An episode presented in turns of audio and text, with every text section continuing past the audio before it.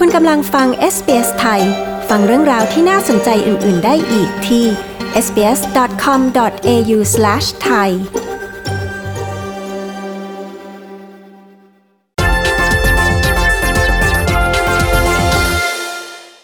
สวัสดีคุณผู้ฟังที่เคารพทุกท่านค่ะ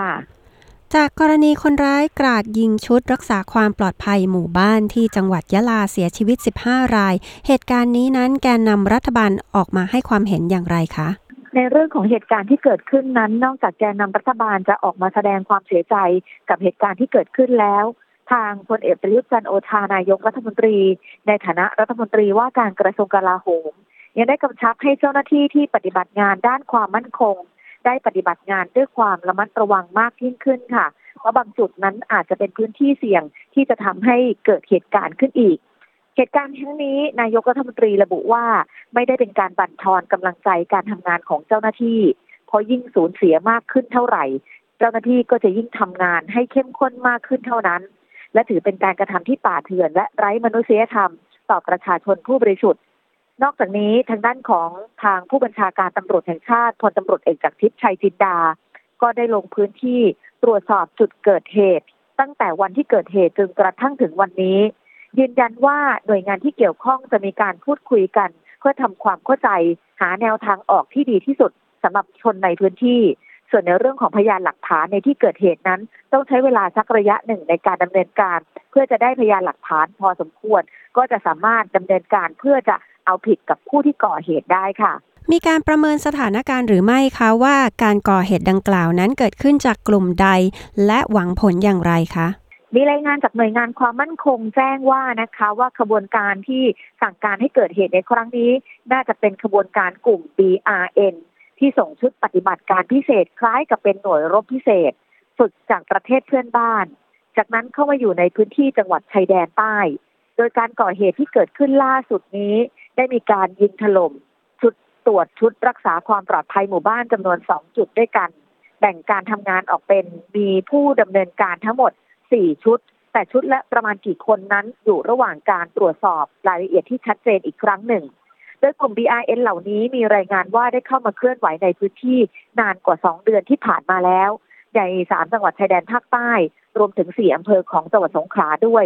และชุดปฏิบัติการพิเศษนั้นได้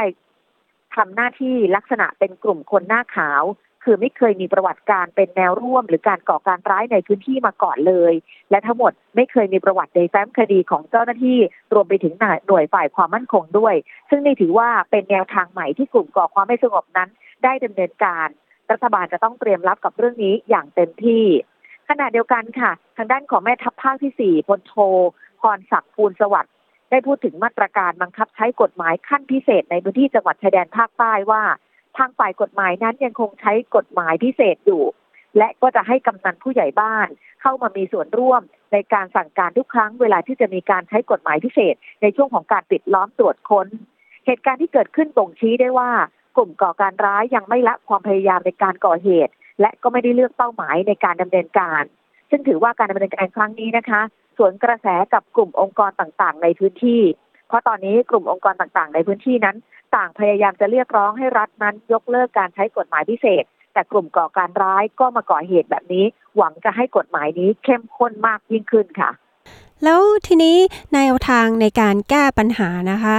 ฝ่ายต่างๆเนี่ยมีการเสนอเรื่องนี้ หรือว่ามีการแสดงความเห็นอย่างไรคะว่าควรจะแก้ปัญหายังไง ปัจจุบันเรามีแนวทางการแก้ปัญหาอยู่ก็คือเรื่องของการเจรจาสันติสุขค่ะ ฝ่ายที่เกี่ยวข้องไม่ว่าจะเป็นนักวิชาการอดีตนักการเมืองรวมกระถึงสสในพื้นที่จังหวัดชายแดนภาคใต้ ต่างเห็นพ้องต้องกันค่ะว่าเหตุการณ์ที่เกิดขึ้น รัฐบาลจำเป็นจะต้องเดินหน้าต่อในการเจรจาสันติสุข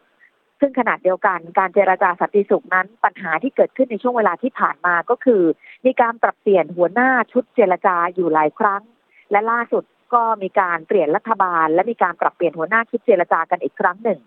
ในขณะเดียวกันทางด้านของมาเลเซียเองให้ความร่วมมือในการเจรจาสันติสุขมาโดยตลอด แต่สิ่งที่จะต้องปรับเปลี่ยนและแก้ไขร่วมกัน คือการดึงกลุ่มที่คาดว่าจะเป็นกลุ่มที่มีส่วนร่วมในการก่อความไม่สงบ ดึงแกนนำหลักๆคนสำคัญเหล่านั้นเข้ามาพูดคุยในวงการเจรจาด้วย ซึ่งเรื่องของการเจรจาสันติสุขนี้ ทางรัฐบาลไทยส่งตัวแทนไปพูดคุยกับมาเลเซีย เป็นประจำอยู่แล้วทุกๆ ครั้งนะคะ มีรายงานว่ามีการพูดคุยกันเป็นรายเดือนค่ะ แต่ไม่เคยเปิดเผยรายละเอียด เนื่องจากว่าเป็นเรื่องความลับของหน่วยความมั่นคงค่ะแล้วมาที่อีกเรื่องหนึ่งนะคะ กรณีที่นายสมรังสีอดีตผู้นำฝ่ายค้านของกัมพูชาได้ประสานทางการไทย ขอใช้ไทยเป็นทางผ่าน เพื่อจะเข้ากัมพูชา เรื่องนี้มีความคืบหน้าหรือไม่คะ รายละเอียดของนายสมรังสีนี้ระบุชัดเจนนะคะ บอกว่าจะขอเดินทางเข้ามาที่ไทยในวันพรุ่งนี้เพื่อจะเดินทางกลับไปยังประเทศกัมพูชาในวันที่ 9 พฤศจิกายนนี้ ซึ่งทันทีที่มีรายงานข่าวออกมาจากสำนักข่าวต่างประเทศ เกี่ยวกับกรณีดังกล่าว ก็ทำให้มีการซักถามไปถึงความเท็จข้อเท็จจริงค่ะ ว่ามีข้อเท็จจริงมากน้อยแค่ไหนเกี่ยวกับกรณีนี้ นายดอนปรมัตถ์วินัยรัฐมนตรีว่าการกระทรวงการต่างประเทศบอกว่า จดหมายนั้นส่งผ่านมาทางสถานเอกอัครราชทูตไทยณกรุงปารีส เพื่อจะขอให้นายสมรังสีนั้นได้เดินทางมายังประเทศไทย ซึ่งจนถึงตอนนี้ก็ยังไม่ทราบรายละเอียดว่าจะมีเที่ยวบินที่จะตรงมาจากปารีสและมาลงประเทศไทย และจะเป็นไปตามที่นายสมรังสีนั้นเรียกร้องไว้หรือไม่ อย่างไรก็ตามการประชุมอาเซียนสมิตเมื่อครั้งที่ผ่านมาที่เพิ่งจะเสร็จสิ้นกันไปเมื่อต้นสัปดาห์ สมเด็จฮุนเซนนายกรัฐมนตรีของกัมพูชาก็ไม่ได้หยิบยกประเด็นเรื่องนี้มาพูดคุยในที่ประชุมอาเซียน รวมถึงไม่ได้ให้คำแนะนำกับไทย หรือชี้แจงกับไทยเกี่ยวกับกรณีที่เกิดขึ้นด้วย ขณะที่พลเอกประยุทธ์จันโอชานายกรัฐมนตรีให้สัมภาษณ์ถึงกรณีนี้เหมือนกันค่ะ บอกว่าเมื่อขออนุญาตไทยเพื่อจะเป็นทางผ่านไปยังกัมพูชานั้น ไทยจะอนุญาตหรือไม่ต้องพิจารณาอย่างรอบคอบ เพราะเรื่องนี้เป็นเรื่องของการเคลื่อนไหวทางการเมืองในประเทศของเพื่อนบ้าน หากไทยเองเข้าไปยุ่งเกี่ยวในกิจการภายในอาจจะไม่เหมาะสมนัก ซึ่งทางการไทยเองพร้อมจะดำเนินการ หากมีการเรียกร้องในเรื่องที่เป็นไปตามสันติวิธี ซึ่งตอนนี้ได้สั่งการไปยังพื้นที่ตามแนวชายแดนแล้ว ให้ติดตามสถานการณ์เรื่องนี้อย่างใกล้ชิด และให้มีการดำเนินการด้วยความรอบคอบมากที่สุดค่ะ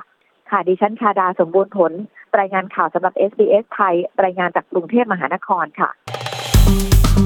กดไลค์ แชร์ และแสดงความเห็นไป follow SBS ไทยทาง Facebook